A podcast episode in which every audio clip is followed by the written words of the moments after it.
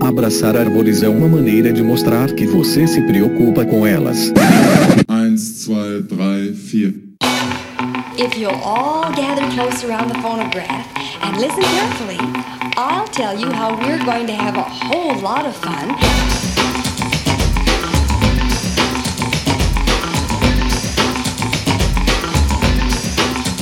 Howdy! Aqui é Fernando Lima e este é o Desabraçando Árvores, um bate-papo sem firula sobre ecologia e conservação, a vida, o universo e tudo mais. E eu estou aqui direto de Atibaia, São Paulo, e comigo está o nosso Biwan Kenobi, o professor Fabiano Rodrigues de Mello, direto de Viçosa, Minas Gerais. Fala, galerinha querida! Mais um episódio sensacional para vocês. Muito feliz de estar aqui mais um dia. E o Ian, que tá aqui também, né, Ian?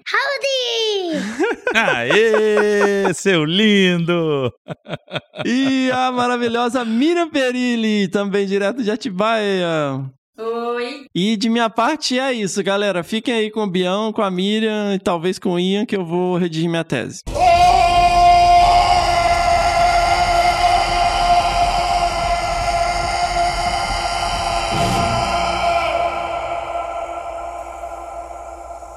Aí, Bião, então hoje nós vamos seguir sem o Fernando, porque ele tá realmente no apuro aqui, tentando terminar a tese. Bom demais, tem que deixar ele enfurnar mesmo aí nessa tese e liberar esse espaço. é, exatamente. Ô, Bião, e como é que você está e sua família? Vocês estão em isolamento social, estão em casa? Poxa, Mirinha, que loucura, hein? Que loucura. Tempos modernos, século XXI, cheio de surpresas. 2020 começou quente. A gente está aí tendo esse desafio, né, de, de mudar a rotina, home office, isolamento social, e estamos fazendo isso, né?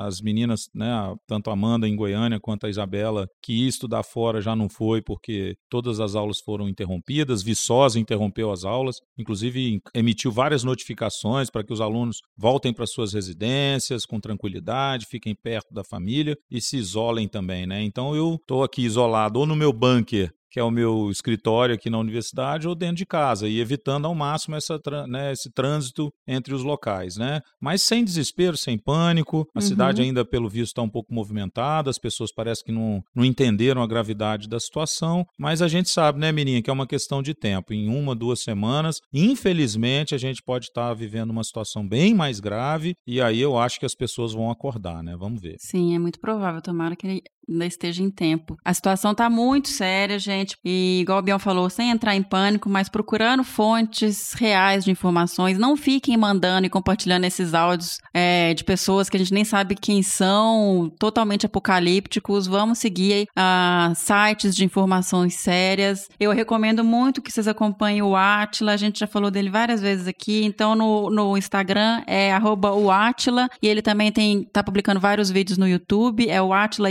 Yamarino. Ele é virologista, então ele tá falando e tá mostrando todos os modelos, as predições sobre os casos. E, por favor, fiquem em casa, gente. Não custa nada. Só fiquem em casa. Não é nada muito complicado, porque a gente tem uma população aí que não tem condição. Então, quem tem, por favor, faça esse esforço aí, que nem é um esforço tão grande assim, e pare. É isso aí. E Eu queria também só reforçar, a gente tem falado, você lembrou bem isso, a gente tem falado muito na Real News, né, cara? A galera Sim. continua espalhando fake news sem dó, sabe? Os grupos de família, de amigos. É impressionante, gente esclarecida que a gente percebe, que a gente tem, que a gente eh, convive, passando informações, teoria da conspiração. Galera, o vírus é uma- um processo natural de evolução. Pulou de um mamífero, provavelmente o tal do pangolim, a gente não sabe, tem informação que está chegando sobre isso, veio para o ser humano, atingiu os primeiros casos na China e tomou conta do mundo, galera. Aceita essa realidade, é a ciência que está falando. Ninguém inventou vírus, espalhou, fez isso aquilo. Pelo amor de Deus, se a gente não acreditar na ciência, a gente pode pular do bar, cara. Exatamente. Infelizmente, essa situação é grave. Nessas horas, gente, que nós temos esse, essa crise, é uma crise social, de saúde e né, certamente política, econômica que vai vir pela frente, a gente precisa ser muito, ter muito bom senso, sabe? Espalhar a informação correta. A Miriam já deu várias dicas e sugestões aí de sites, vídeos. A gente tem muita coisa boa para espalhar para as pessoas se conscientizarem e terem confirmação é, correta das coisas e não essa né, ficar espalhando fake news. É muito ruim isso. Isso. E, gente, quando fala isolamento, é isolamento mesmo. Não é para levar as crianças no parquinho, não é para ir para a área de lazer do prédio, do condomínio, não é para fazer esse tipo de coisa, visitar os amigos, não. É ficar quieto em casa, fechado. Bora. Bora. Fazer a nossa parte. Isso mesmo. Então vamos voltar aqui pro nosso tema de conservação. Hoje a gente vai trazer para vocês um episódio fantástico sobre uma conversa que o Fernando teve muito legal com a doutora Karen Stryer. E eu queria Uhul. pedir pro Bião falar um pouquinho mais pra gente sobre essa grande mulher, heroína aí da conservação. Com certeza, não, para mim é um prazerzão, né, fazer essa apresentação. Sou totalmente suspeito, agradeço aí a Mirinha, né, o Fefo, lindo por me dar essa oportunidade de fazer essa apresentação rápida. Até porque, né, com certeza vocês vão conhecer muito mais sobre essa belíssima mulher, super poderosa, né, daqui a pouco na fala dela, mas assim, a galera precisa inclusive ter essa noção, né, uma americana que veio para cá bem jovem, imagina, 1982 fazer o doutorado dela, Uau. com os muriquis do norte, né, que é um macaco ameaçado de extinção, uma espécie aí que vocês já ouviram falar muito, né, no episódio 1 inclusive eu comento um pouquinho sobre essa espécie sensacional. Uhum. E de lá para cá, né, Mirim, ela fica vindo ao Brasil pelo menos duas vezes por ano. Ela já conseguiu, com um projeto de longo prazo dela, né, que já são 38 anos que ela estuda os muriquis em Caratinga, Nossa. Minas Gerais, na famosa RPPN Feliciano Miguel Abdala, né? Uhum. Então ela já conseguiu aí, poxa, mais de 70, acho que já está chegando aos 80 alunos, de, né, que ela consegue orientar com os projetos. Formadora projeto, de pessoas, né? Formadora de pessoas, e ela tem uma história linda, né, em que ela só privilegia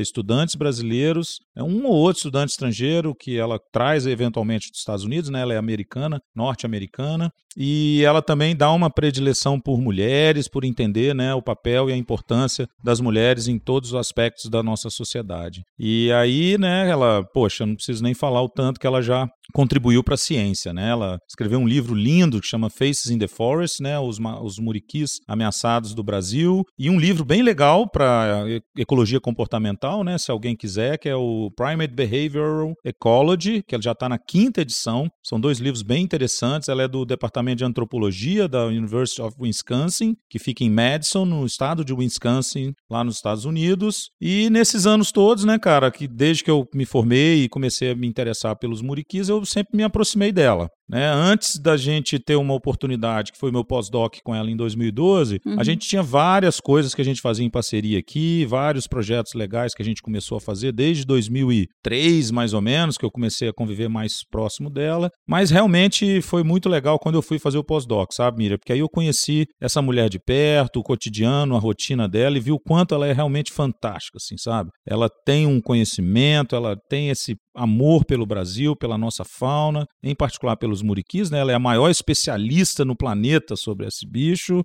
Né, como diz o Fefo, né, do universo, já que até onde a gente sabe, né, nós estamos aí concentrados nessa questão. Então, assim, ela está agora né, como presidente da Sociedade Internacional de Primatologia, que é tipo o cargo máximo dessa instituição, né? Ela já ganhou vários prêmios, né? Ela, inclusive, morre de orgulho, né, de que ela é cidadã caratinguense, né? Ela ganhou um título de cidadã honorária de Caratinga, né? Dada a importância dela para a pesquisa no Brasil e, claro, né, para Caratinga, que é uma cidade de médio porte no interior de Minas, né? Muita gente no mundo conhece Caratinga por causa do projeto dela. E eu acho que eu tenho que dar um outro destaque que, que as pessoas não percebem, assim. A Keren desenvolve um projeto que já tem 38 anos, é o estudo de mais longo prazo com primatas na natureza no Brasil, nas Américas, né? E esse estudo dela, Mirinha, se compara ah. aos estudos, por exemplo, da, da Jane Goodall com os chimpanzés na África, ou, por exemplo, o estudo né, de longo prazo que tem até hoje, mas que, infelizmente, a Diane Fossey né, foi assassinada, mas que ela começou com os gorilas das montanhas, né? Sim. Ou seja, é esse estudo da Keren se compara com mais sete, oito estudos no mundo de longo prazo. São os únicos no planeta né, que vão ter essa característica de ter quase quatro décadas. No, Uau, nos outros é casos, incrível, gente. os estudos têm até mais tempo, né? Um pouco mais de quatro décadas, mas que você consegue fazer uma, né? Contar a história mesmo de vida dos bichos, né? A Karen uhum. tem a história de vida completa. Ela sabe desde o primeiro momento que ela pisou em Caratinga, que ela conseguiu reconhecer os bichos, é, ela sabe exatamente toda a trajetória dos filhos, netos, bisnetos desses macacos. Então, galera, vamos lá, vamos em frente. Ela vai contar muito mais sobre isso. Eu, se eu deixar também, né, igual eu fiz com o Russ, eu vou ficar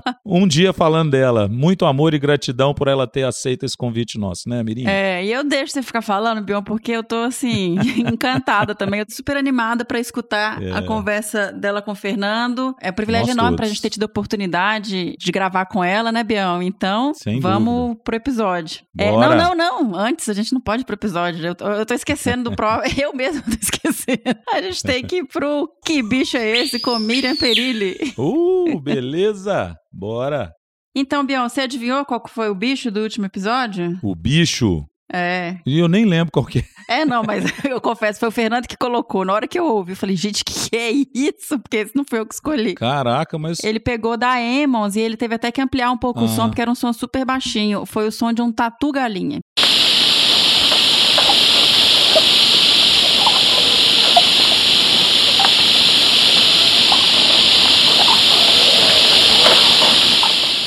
Nossa senhora, nem lembrava desse, dessa, desse, desse e muito menos vou, vou identificar o que, que é, né? Quem que já Tatu, ouviu um tatu galinha?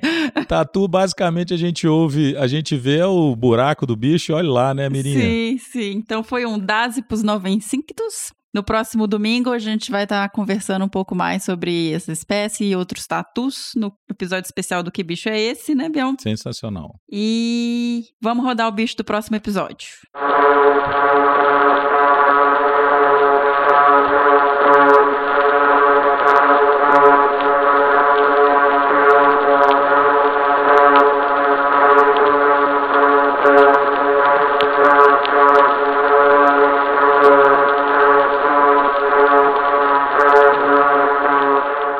Lembrando de seguir a gente nas redes sociais, né, Bião? Facebook Sim. Desabraçando Árvores Podcast. E no Instagram a gente tá como arroba Desabrace. Pedir também pro pessoal fazer as avaliações pra gente lá no iTunes. Não esquecer, isso é legal, isso é, pontua pra gente, faz com que mais pessoas recebam e tenham é, e divulgue melhor o podcast. Perfeito. Como o Fernando fala, Mac users, iPhone users e iPad users, entrem lá.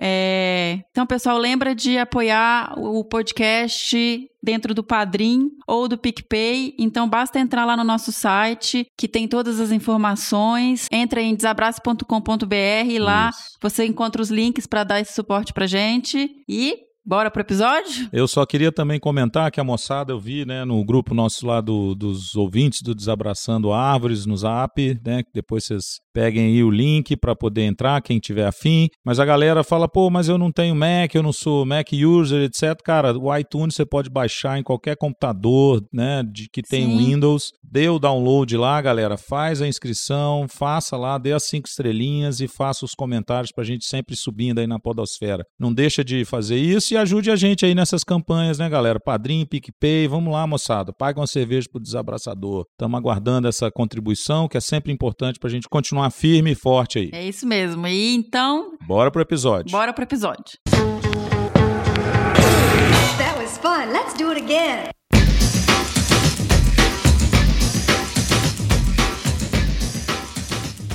Então, pessoal, eu estou aqui com a doutora Karen Strayer, sem dúvida nenhuma, uma lenda na conservação no Brasil e, obviamente, no mundo. Karen, posso te chamar de Karen? Por, fa- por favor, por favor. Karen, é, muito bem-vinda ao nosso podcast. É uma honra e um prazer enorme ter você aqui. Já tinha um tempo que tinha seu livro na minha estante, adoro a história. A gente estava comentando um pouquinho antes de começar a gravar. É, geralmente as pessoas que vêm no podcast acabam, quando estão crescendo, na infância, ter algum contato com natureza e tal. Você falou que não foi o seu caso. Como que foi isso? A minha casa foi meus pais não não foi muito ligado. Meus pais tinham nascido na cidade de Nova York. Eu fui nascido no Nova Jersey, perto de Nova York, no outro estado.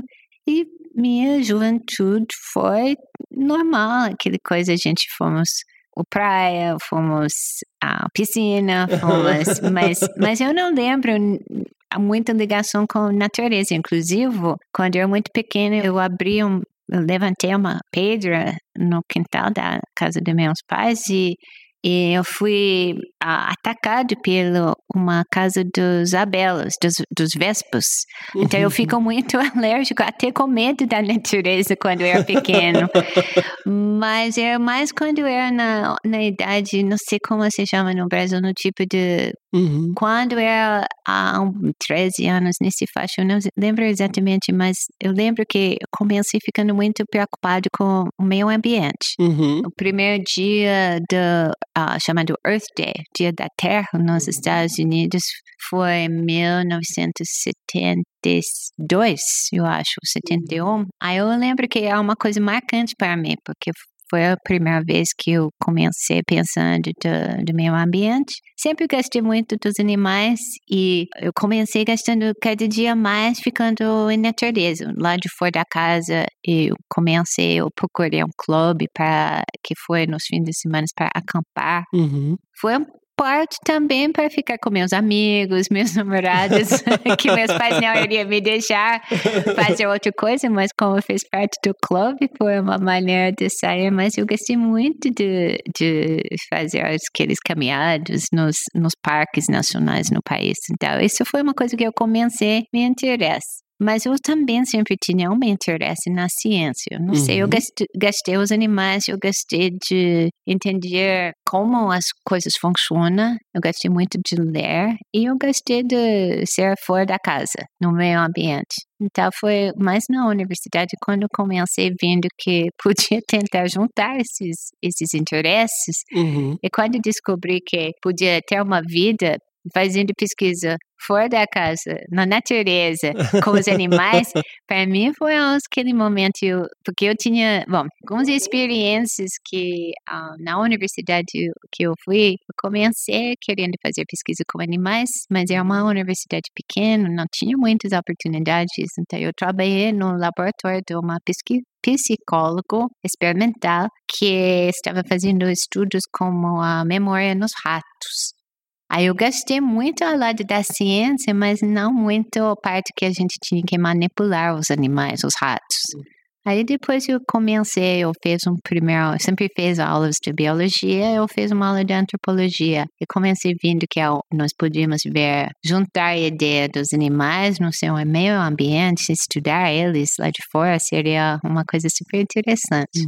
Isso já na universidade. Aham, mas quando eu era jovem, meus encontros com a natureza foi mais com meus amigos, Uhum. mesmo com meus amigos e meus interesses mesmo. Meus pais nunca tinham muito, ah, não tinham muito acesso à natureza quando era jovem. Certo. Então, é que na universidade você tem. Eu sabia isso certinho, mas o- o- nos primeiros anos você ainda não definiu exatamente quais, qual que é o caminho que você vai, né? Você tem as disciplinas obrigatórias Uhum. e depois que você vai direcionando para sua Uhum. carreira, né? Exato. Então, mas aí, em que momento que você se envolveu propriamente dito assim com uma pesquisa? Você teve essa experiência com os ratinhos, você falou assim: "Ah, eu quero ir para campo" e acabou. É, foi, mas, mas tem que, bom, mas eu, o Brasil não foi o primeiro campo que eu fui, foi o segundo. Antes de Brasil, quando ainda, porque o Brasil fui na pós-graduação. Antes de Brasil, na universidade, eu, eu resolvi que eu queria experimentar com pesquisa no campo com animais, no, no meio ambiente mesmo, na natureza deles. Era na época antes do Wi-Fi, do internet. Eu sei, é difícil até para mim lembrar se essa época, uma época sem luz, não, não tanto, mas para procurar a oportunidade tinha que ir à biblioteca. E eu fui olhando os artigos e fui escrevendo para os autores dos livros numa máquina de editar, que se você errar tem que usar aquele tinte branco. Sim, sim. Nossa, isso foi 43 cartas que eu bateu um depois do outro. Eu, maioria, porque eu, eu não tinha uma visão de primates, eu era Uhum. interessada na natureza e animais. E nos Estados Unidos tinha muitos projetos que eu descobri com ursos. Ah. Aí eu escrevi o maior número dos projetos foram para tentar acompanhar uma pesquisa com ursos, pedindo, oferecendo que eu iria do voluntário, mas eu queria uma experiência. E por chance, eu entrei em contato, eu escrevi sem saber uma coisa que provavelmente hoje nem faria, mas eu entrei em contato com o diretor de um programa na Ciência Nacional, no, no Fundação Nacional da Ciência, que financia os projetos. E pela coincidência, essa pessoa tinha formado da mesma universidade minha. Então, quando ele recebeu uma carta pedindo ajuda, projetos que eu podia tentar participar, do mesmo universidade dele, como se fosse no seu caso, ah, eu sou do Carangola, aí você vai ter uma um pouco mais Uhum. afinidade para tentar ajudar. Aí ele entrou em contato comigo e me falou, bom, acabamos financiar esses três projetos e falou dos três projetos e uma deles foi para estudar babuínos na África, no Quênia. Nossa, no Quênia? Então, eu não, não tinha na época, eu acho que não tinha saído do país. Uhum. Como eu falei, meus pais foram muito protegidos, a gente tinha uma. Tinha muitas aventuras quando eu era pequeno. Aí eu. Eu entrei em contato com as pessoas ah, fazendo essas pesquisas, eles me chamaram para entrevistar, porque, pela coincidência, era da outra universidade, mas a minha carta chegou no dia quando o professor estava falando com o orientador dele, que iria ao campo daqui em breve, algumas semanas, seis ou sete semanas depois, e eles reparavam que estava muito em cima da hora, precisavam um auxiliar. E chegou minha carta, e eles falaram, não vamos fazer o edital, vamos ver se ela dá. Aí eu fui lá, fez a entrevista, eles gostou de mim, eu gostei dele, do projeto, aí eles me convidou. Eu tinha seis semanas, foi no final de novembro, eu tinha até o início de janeiro, dezembro, final de dezembro, para preparar tudo, convencer meus pais, me deixar ir ao campo na África na Quênia para seis meses. Consegui passaporte, que eu não tinha muitos uh, imuniza imuni imunizações, Vacinas. vacinas Uhum. para vários doentes que na época foram prevalentes. Nós- E aí meu pai falou, bom, você pode ir se você consegue todas as notas boas com suas disciplinas. aí eu estava trabalhando direito e acabei indo na África e fui no estudando nos babuínos como auxiliar de um dos projetos mais famosos no mundo. Aprendi muito e foi nesse momento, um dia eu lembro muito bem, estava com os babuínos na savana, no parque da Ambaceli, totalmente não sei, a clima estava perfeito. Eu lembro que foi um momento marcante que todas as coisas que eu gosto de fazer na minha vida começam ficando na linha. Isso que eu quero fazer.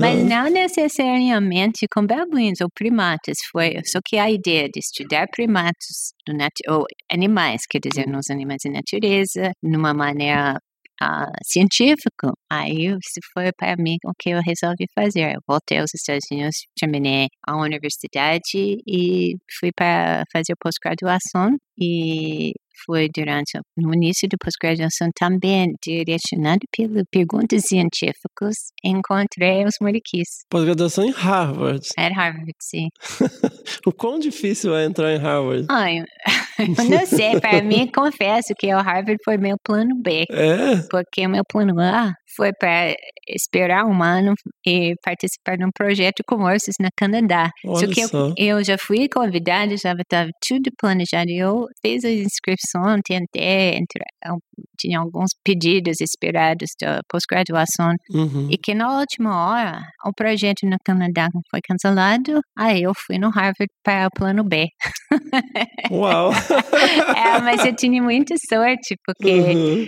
Porque eu não sei se eu teria chegado nos Moriquis se não tinha ido lá. Sim, sim. Mas e aí você, co- quando chegou lá em Harvard, você já não, não não tinha isso em mente. Eh, Você queria se envolver num projeto, se tivesse um projeto que você pudesse se envolver. É, foi mais ou menos isso que no, Har- já sabia, já entrei no programa de, de pós-graduação no Departamento de Antropologia Uhum. e lá tem uma especialização de antropologia biológica que mexe esses assuntos de biologia que eu sempre gostei com antropologia. E o estudo das primatas, eu vou falar um pouco sobre isso amanhã na minha palestra. O estudo das primatas é muito influenciado, se você veja, um, porque a gente sabe, nós hum- humanos somos humanos, mas também nós somos primatas Sim. e também nós, todos os primatas são animais.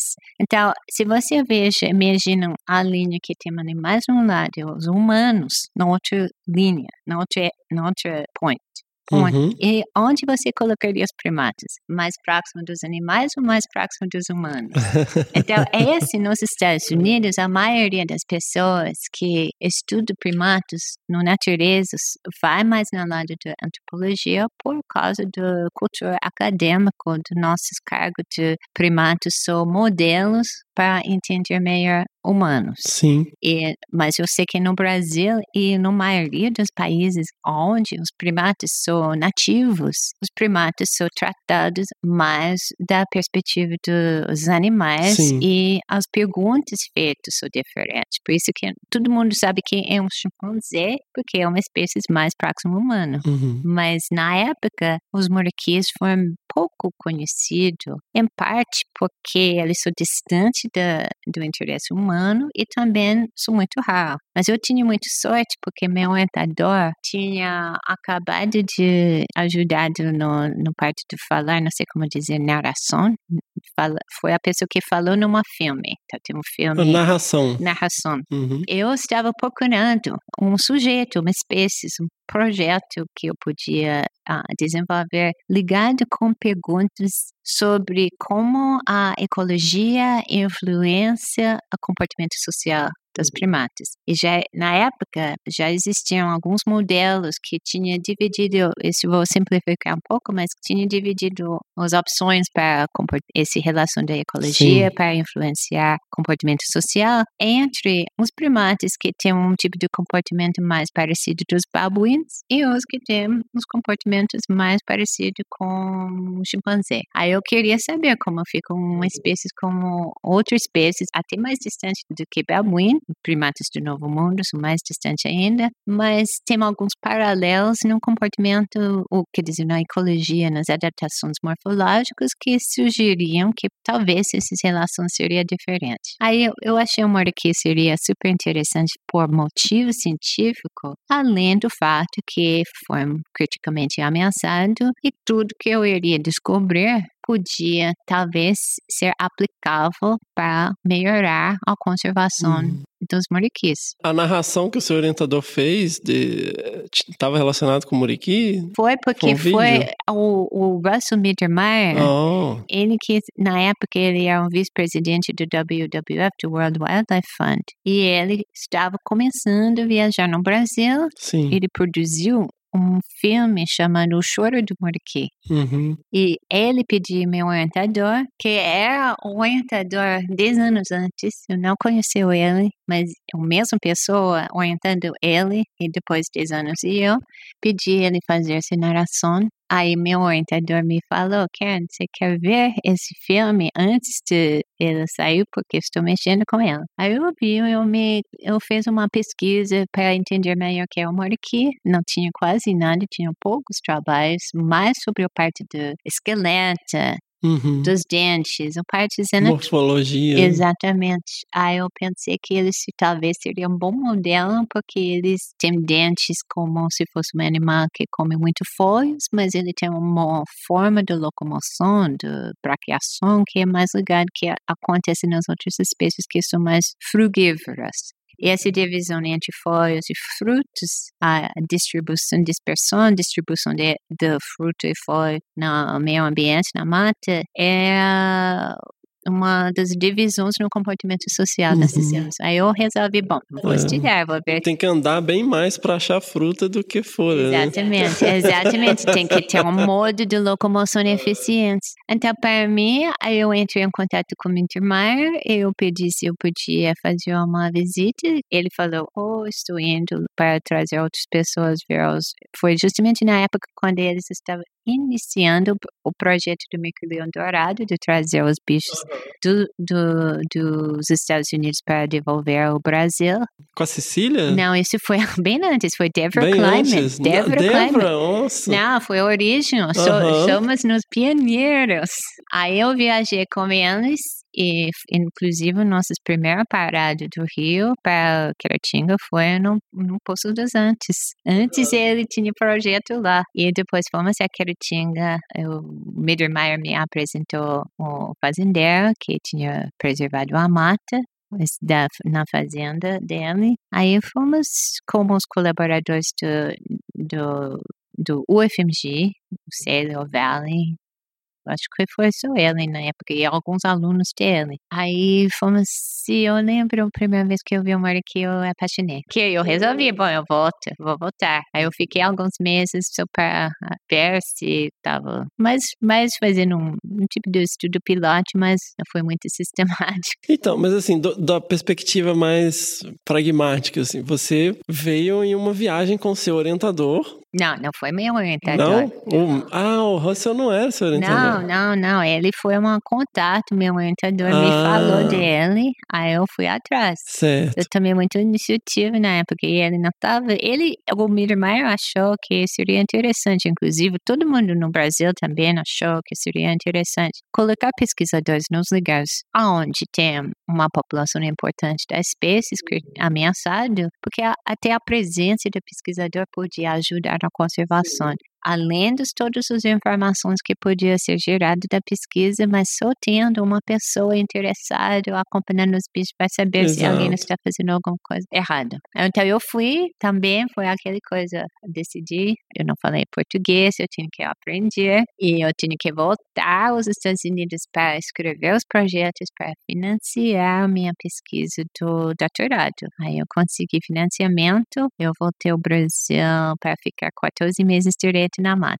Na primeira viagem você ficou um tempo depois que o Célio e o, e o Mittermeier foram embora. Não, eles ficavam, acho que o, o Mittermeier ficou umas, uma ou duas semanas e depois foi embora. Eu fiquei lá com outro aluno dos Estados Unidos e alguns, uh, alguns alunos brasileiros. Uhum. Estava fazendo coisas com os moriquis ou os outros primatas da reserva. Então, e aí como que foi esse primeiro contato, assim? Porque é bem diferente da África, né? Nossa, isso foi completamente. Eu vou falar um pouco sobre isso amanhã também. Porque, e Caratinga é bem isolado, né? E naquela época devia ser muito isolado isolado. Foi muito isolado. É, hoje é difícil imaginar como é, porque na época não tinha nem telefone. Então a gente ficou isolado mesmo, não tinha eletricidade, a gente tinha que se, se despedir sua família, seus amigos e sem esperar se queria receber notícias deles no primeiro viagem, acho que foi dois meses, dois ou três meses.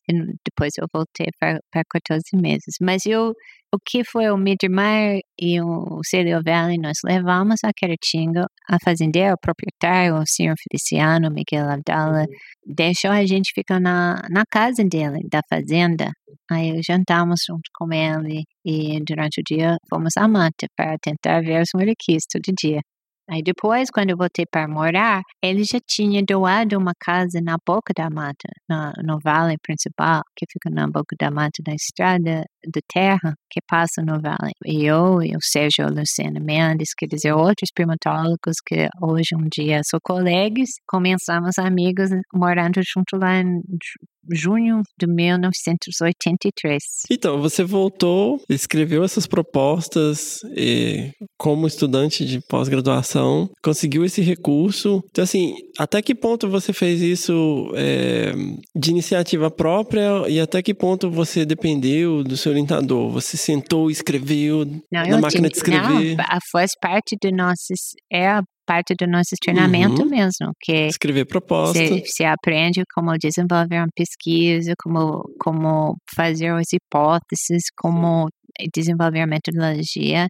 E os orientadores ajudam, dar feedback, avisam isso, isso é muito bom, isso podia, isso não faz sentido, isso você já pensou fazer outra coisa. É um processo. Sim. Então, tem um processo de, de desenvolver um projeto competitivo para ser financiado e, e, e encontrar os financiamentos. Uhum. Eu digo isso porque a gente tem recebido alguns feedbacks de alguns estudantes, às vezes perguntando: Poxa, tem um projeto é, que tem essa oportunidade de bolsa. Eu falo: Olha, você entrar num projeto 100% pronto uhum. é, não te ajuda a crescer como pesquisador, porque você não tem que pensar você entra para executar, né?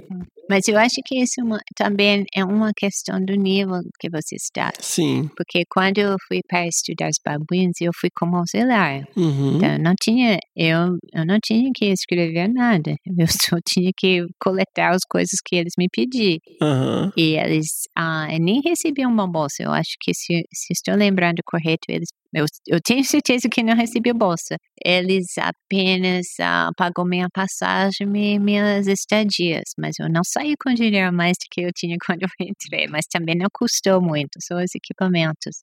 E.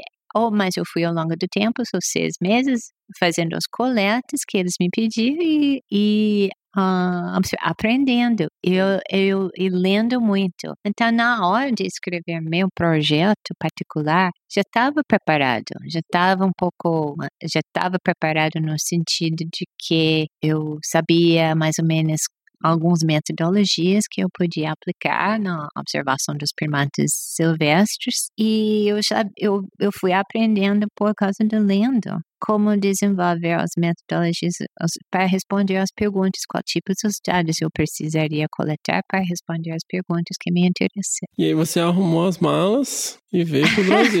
Arrumei as malas, foi cinco malas, cheguei no Brasil e nenhuma das malas chegou comigo. eu tava no, no Rio de Janeiro sem nada, só aquele bolso que eu levei no avião. Mas aí eu tinha cinco malas com equipamento, com roupas, tudo, botas para um ano, uma- mais do que um ano. Não chegou nenhuma coisa, mas chegou o dia seguinte. Então, esperei um dia. E o motorista desse, da UFMG, que trabalhou com Celio Valley e com Russ Mittermeier, foi, já foi combinado que ele iria me buscar. Quando eu Uhum. voltei, eu voltei para ficar, fazer a coleta de meus dados de doutorado. Eu fui sozinho. Aí ele me estava me es- esperando no aeroporto no Rio, só que minhas malas não chegaram. A gente tinha que ficar mais um dia no Rio esperando as malas chegar o dia seguinte para ele ele me levou até Queratinga, me instalou na casa, já tinha algumas outras pessoas morando lá e pronto. Parabéns, boa sorte. É, mais ou menos. Ele, ele me ajudou e o Celio Valley também vinha do Belo Horizonte para verificar que estava tudo bem. Então, eu, eu senhor Feliciano quase todo dia ele passou pela, na casa, só que eu não Uhum. encontrei com ele muito porque sempre estava na mata. Esse fato que eu escapei para a mata até ajudou minha relação com o senhor Feliciano, porque ele valoriza muito pessoas trabalhosas. Aí ele sabia que estava lá para trabalhar, então começou a brincar, "Ah, a menina da mata, ela está sempre na mata, ela é muito trabalhoso. E comecei vendo que ele estava respeitando esse, esse comportamento É dele. bem comum, bem comum no Brasil. E, ô, cara, assim, nas suas primeiras noites, vamos dizer, em Caratinga, sem eletricidade, distante de tudo, sem falar português direito, o que que... Ah, me senti muito sozinho. Não, Uhum. impossível. Até pior, porque não estava sozinho. Tinha uma casa cheia dos brasileiros falando um com o outro, brincando, brincando, falando. Eu não estava conseguindo acompanhar as conversas. Então, a presença das outras pessoas eliminou qualquer preocupação com medo, de ficar com medo que, que vou ficar sozinho nesse perdido mas social, psicologicamente, socialmente, e sabendo que eu iria ficar longe da, da meus amigos, meu namorado, meu, meus pais, para tanto tempo, sem muita comunicação, só ah, um carta demorou três semanas para trocar. Você envia uma carta e a pessoa recebe três semanas depois, é o contrário. então, não foi contato que a gente tem. Provavelmente você é novo, imagina você nem pode re- reparar como é. Foi muito diferente a, a necessidade de ser independente para saber mesmo como se equilibrar porque ficou fora do seu sistema de suporte. Mas eu vinha super dedicado e quando comecei habituando aos mariquis, foi uma ajuda, me ajudou porque os mariquis me levou para novos, novos vistos, no sentido de que eu tinha companhia o dia, o dia inteiro na mata, acompanhando os mariquis e como eu não fui distraído, não estava preocupado com, com a ligação que eu iria fazer ou com alguém em casa, eu estava só eu podia concentrar, eu observar. Eu acho que aquele ano, primeiro ano da, da pesquisa de minha doutorado foi mágico. Foi completamente mágico. Não, é- não quer dizer que foi sempre muito agradável, mas foi mágico. E você coletava é, plantas também para identificar, né? A gente, eu, eu falo a gente porque eu tinha uma auxiliar do UFMG que vinha uma vez, uma vez por semana para ele que ficou com os muriquis há uma semana cada mês que eu fiquei coletando os dados de fenologia, coleta das plantas. Uhum. E o resto do tempo eu fiquei atrás dos muriquis. Então, cara, vamos descrever um dia num estudo de comportamento, porque você conta o dia, né, de 15 em 15 Aham. minutos, de 10 em 10 minutos, como é desesperador para algumas pessoas, né? Não, mas eu acordava cedo, porque a ideia foi para chegar na mata, embaixo dos moranquis, antes eles, come... antes eles começam a acordar. Porque se eu sabia onde eles tinham dormido, porque o dia anterior eu estava com eles até o fim da tarde, há um motivo, é um grande incentivo chegar antes de eles começar a andar para não precisar procurar. Aí eu, eu levantei, tomei um café rápido, sozinho, coloquei as roupas e fui ao campo. Uhum. Aí se podia, dependendo da estação, podia ter seis horas, sete horas, mas foi muito cedo. Aí eu chegando lá, comecei vendo quem é quem, porque é uma coisa que eu fiz sempre todo dia foi um tipo de chamada para verificar que todos os indivíduos eu tinha num parte da no início repetindo os animais foi parte, parte para eles eles não fugir quando eu cheguei perto Sim. e também para tentar reconhecer eles individualmente. Uhum. Aí eu fiquei com eles o dia inteiro. Eu fui onde eles foram e tentei seguir eles, mantendo uma distância, sem me atrapalhando e anotando tudo no, de 15 em 15 minutos. De foi 15 em minha, 15 minha minutos. amostra ao local. A gente tinha, eu, como auxiliar, eu tinha mapeado todas as trilhas. Eu tinha, às vezes, saído das trilhas para acompanhar eles, mas eu usei, isso foi antes do GPS. Hoje, minha equipe em Caratinga usa GPS. A gente tem como orientar com mais precisão, mas na época. Então, mas fala um pouquinho disso, porque vocês usaram clinômetro, bússola, Não, foi. para mapear tudo. Aham, exatamente. Então, acaba sendo bem precisa, bem precisa. A gente podia medir, não muda muito. O que muda é o fato que para para pegar o mapa hoje, se quiser mapear um trail, você só tem que passar o trail, pegar os pontos do GPS e volta no seu computador e pedir ela fazer a trilha. Mas em compensação, se você perder e tiver uma, uma bússola e um mapa, a pessoa não consegue sair, né? Porque não sabe ler o mapa É. nem usar uma bússola. É, é verdade, mas a gente usa o GPS para orientar, você sabe onde você está e nós, nós temos colocado a mapa das trilhas no GPS, então as Uhum. pessoas sabem como sair. Eu não iria deixar minhas, a minha equipe sem, sem saída. Então, isso foi mais ou menos isso. E na época, quando estava fazendo meu doutorado, pesquisa de doutorado, eu não levei água, não levei comida, eu fiquei o dia inteiro na mata sem comer, sem beber, que faz mal. Eu Hoje um dia não faço isso, ninguém faz isso, tem que pelo menos levar água e alguma coisa para comer. Mas eu estava na outra zona na época, eu acho que estava super empolgado e eu estava bem. Óbvio, eu gastei. E tem um momento que você, inclusive, descreve no livro, né? Pessoal, eu tô falando aqui, né? A gente vai colocar link aí.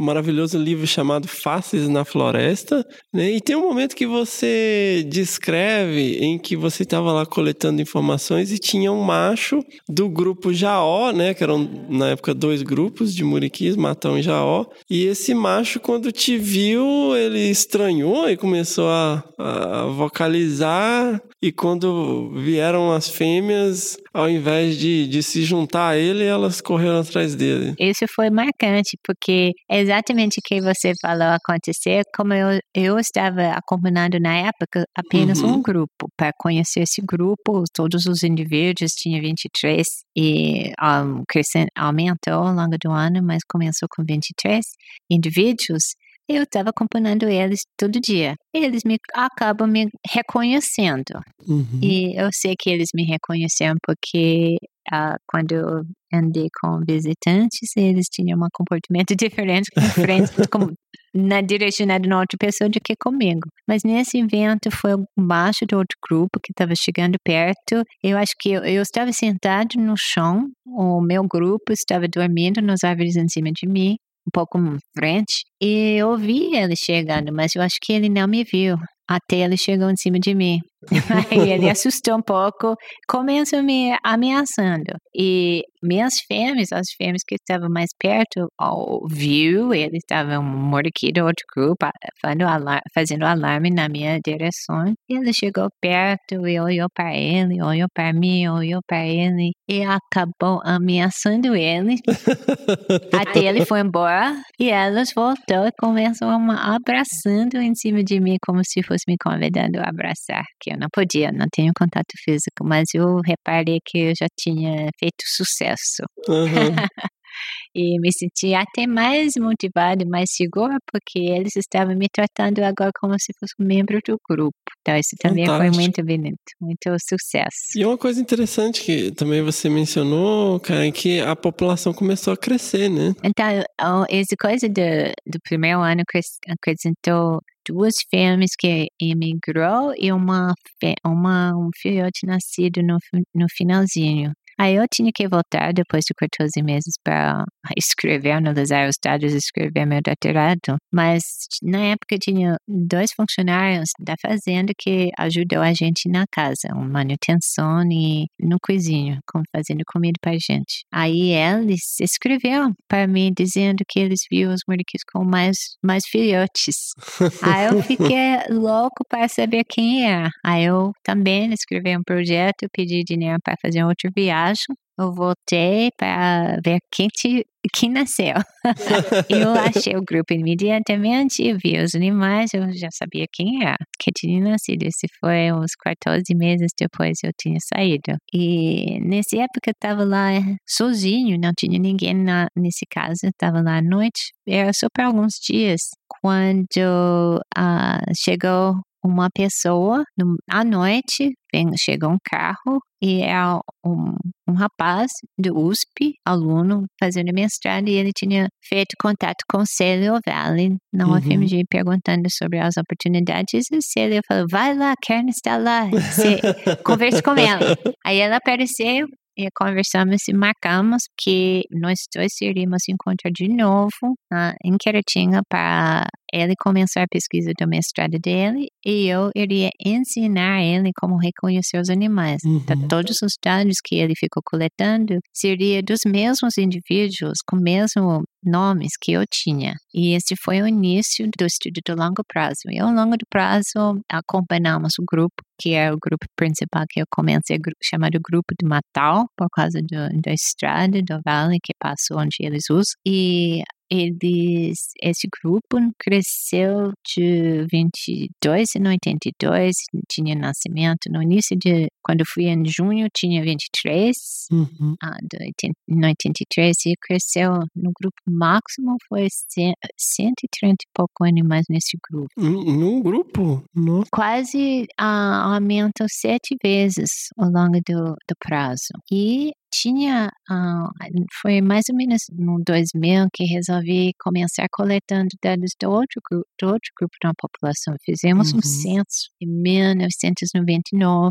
Eu chamei várias pessoas, os estagiários, bolsistas, os participantes no projeto para votar. Tinha um congresso de primatologia brasileira no Santa Teresa, então foi perto Uhum. e ah, combinamos de sair de lá e pensamos uma semana fazer um levantamento dos, dos muriquis e outros primatas na mata. E descobrimos que a metade do grupo da população dos muriquis estava no grupo de Jaú. Então não é apenas uma, um grupo que enviou fêmeas e que nossas fêmeas migravam. Foi um grupo realmente que a gente tinha que estudar. Então, a partir disso, aumentei a equipe, começamos estudando a população inteira e a população foi de mais ou menos 50 indivíduos no início do projeto Uhum. até o máximo de 354 indivíduos. Uau. Então, isso foi no, ao longo dos 30 anos. Só que depois tinha os dois anos muito seco, 2014 e 2015, e depois vem febre amarela,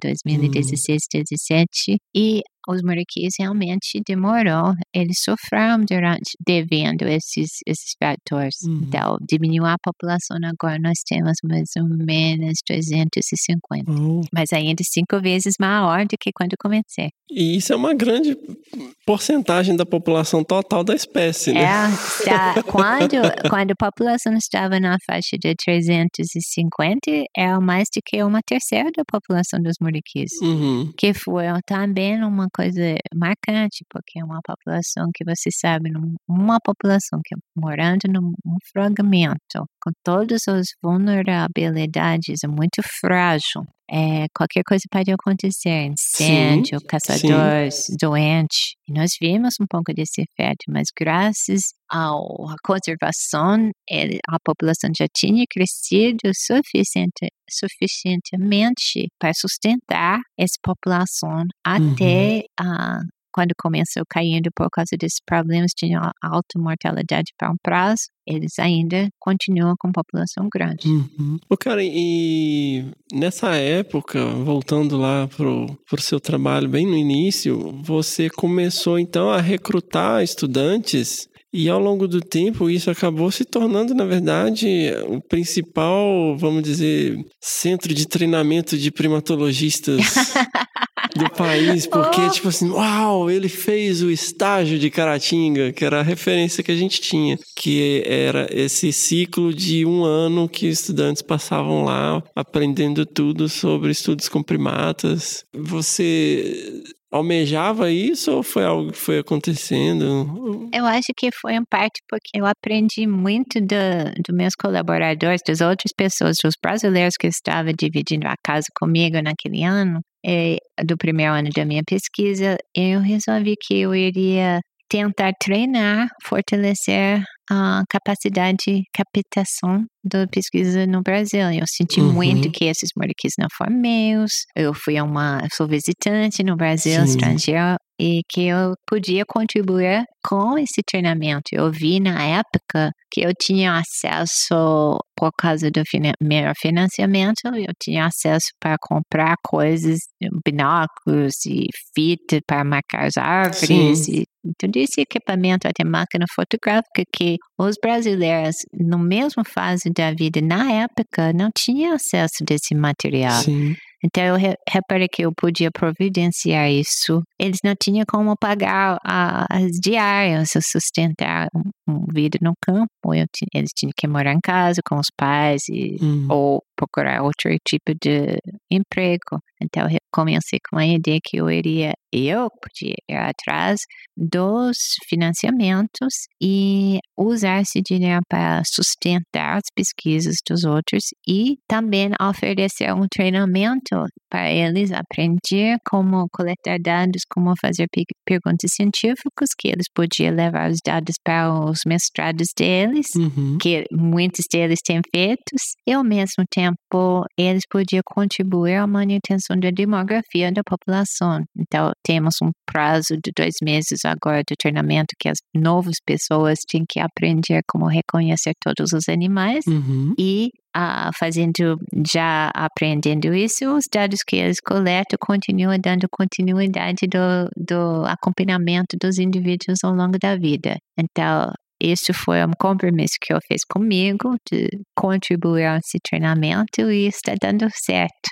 Então, muito, eu sou muito orgulhosa dessas pessoas. É uma equipe, bom, tem anos melhor do que os outros, dependendo muito da equipe e das pessoas individuais, mas hoje, por exemplo, hoje a equipe que está lá está ótimo. Estou Uhum. muito satisfeita. Muitas pessoas que, que a gente fala que formou no projeto já estão com projetos independentes, independentes deles, ou muitos deles foram para seguir ah, vidas acadêmicas ou trabalhar com outras espécies ou outras espécies ameaçadas na área da conservação. Então, fazer, esse projeto fez uma grande contribuição no desenvolvimento da primatologia no Brasil. Ah, sem dúvida, sem dúvida. Mas, mas foi uma oportunidade, porque os, a- os muriquis são muito interessantes e não foi difícil achar pessoas. Ah, sensacional. E, cara, e qual- hoje, né, você com esse essa visão de mentoria, assim, quais são os grandes desafios? Nossa, tem várias coisas ao longo do tempo. Eu acho que a manutenção da continuidade no, no financiamento, porque eu que venho com o financiamento para Uhum. manter os participantes, os, as pessoas que estão no campo coletando dados, para os equipamentos, os dia, o transporte, tudo isso tem uma é uma custa anual Uhum. e é muito difícil ah, manter esse financiamento sem um prazo entre um projeto e outro. Eu sempre tinha que pensar cinco anos para frente, para não perder, para não ter um ano sem dinheiro. Uhum. Porque se não podia sustentar a equipe no campo, nós teríamos tido perdido essa continuidade do conhecimento dos indivíduos. Uhum. E eu não queria correr esse risco. Isso foi um desafio. Outros foram também dependendo na, na situação de sempre um compromisso grande que eu venho no Brasil. Quer dizer, eu amo o Brasil, eu iria morar aqui se pudesse.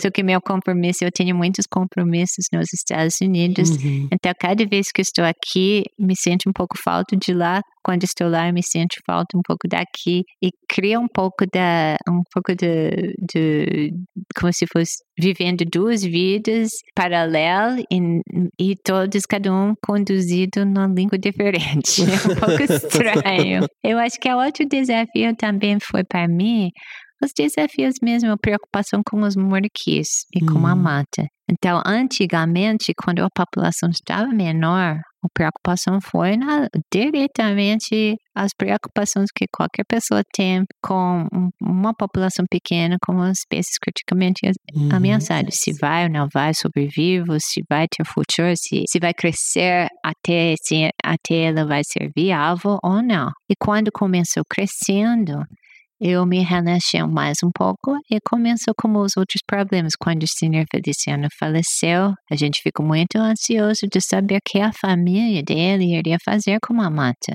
Uhum. E graças os, os, sei lá, graças, não sei, mas a gente tinha muita sorte, somos muito, ah, muito felizes que a família resolveu tornar a mata uma RPPN. Então, a mata, pelo menos, está segura. Mas aí vem outras preocupações, porque que vai sustentar a manutenção da reserva. Sim. E isso também a gente não, eles, a família já fez sua coisa, ele já doou, criou esse EPPN. Sim. Não é a responsabilidade deles necessariamente também manter funcionários, também manter as trilhas, a gente tem que fazer isso, ou ajudar pelo menos. E depois eu confesso que os dois anos de seco, as previsões para a mudança do clima e a febre amarela, quando passou e matou muitos barbados, sagui e perdemos 10% da população dos muriquis Uhum. em seis meses. Isso foi uma, uma coisa que me deixou assustado. Até, até no nível que você fica preocupado com tantas coisas normal que acontecem em todos os lugares, desmatamento, caçadores, incêndio. E eu não estava preparado para a velocidade que um doente, um febre amarela, podia ter passado. Eu tenho que esclarecer uma coisa, eu sou cientista, que nós não temos confirmação que foi febre amarela. O que nós temos é, pela coincidência, justamente no prazo que a febre amarela matou os barbados, os sagui, os outros primatas na região, até Uhum. gente, a mata de que ela tinha na reserva, a gente tinha uma mortalidade muito alta Sim. que não foi encontrado na outra vez. Então, é muito provável que é a febre amarela, mas nós não temos comprovado isso ainda. Hum. Eu espero que nós não vamos, porque significaria que tem outra febre amarela, um outro surto de febre amarela, que por enquanto não tem.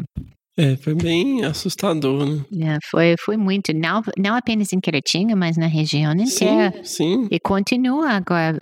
E, o, e o, o efeito colateral também, que foi uma, um bycatch, que foi as pessoas matando os bugios barbados porque Nós não tinha esse problema na região criaram... de Queretinga, Não. porque eu acho que porque talvez, bom, não sei, as pessoas entenderam que não foi a culpa, muitos tinham muitos projetos que foi atrás do, Uhum. de, comunicação sobre isso, talvez por causa da pesquisa, as É. pessoas sabiam que não foi a culpa dos... dos O, o Sérgio Mendes, Ah. que é um pesquisador que você citou, ele fez um excelente trabalho Exatamente. de divulgação sobre isso, né? Exatamente. Ele, ele também é um contrapa- minha contrapartida nesse projeto do Marquinhos Cretinho. Para ser estrangeiro, tem que ter colaborador brasileiro. Ah. E ele aceita sendo nos últimos 20 anos. 20 anos. Ou mais ou menos.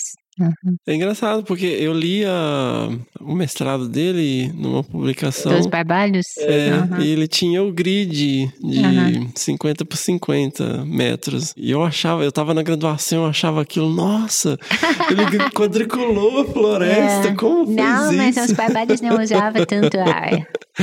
Porque os bar... Porque comer folhas, né? é, eles têm um ar do uso menor. É. Uhum. Muraki monkey.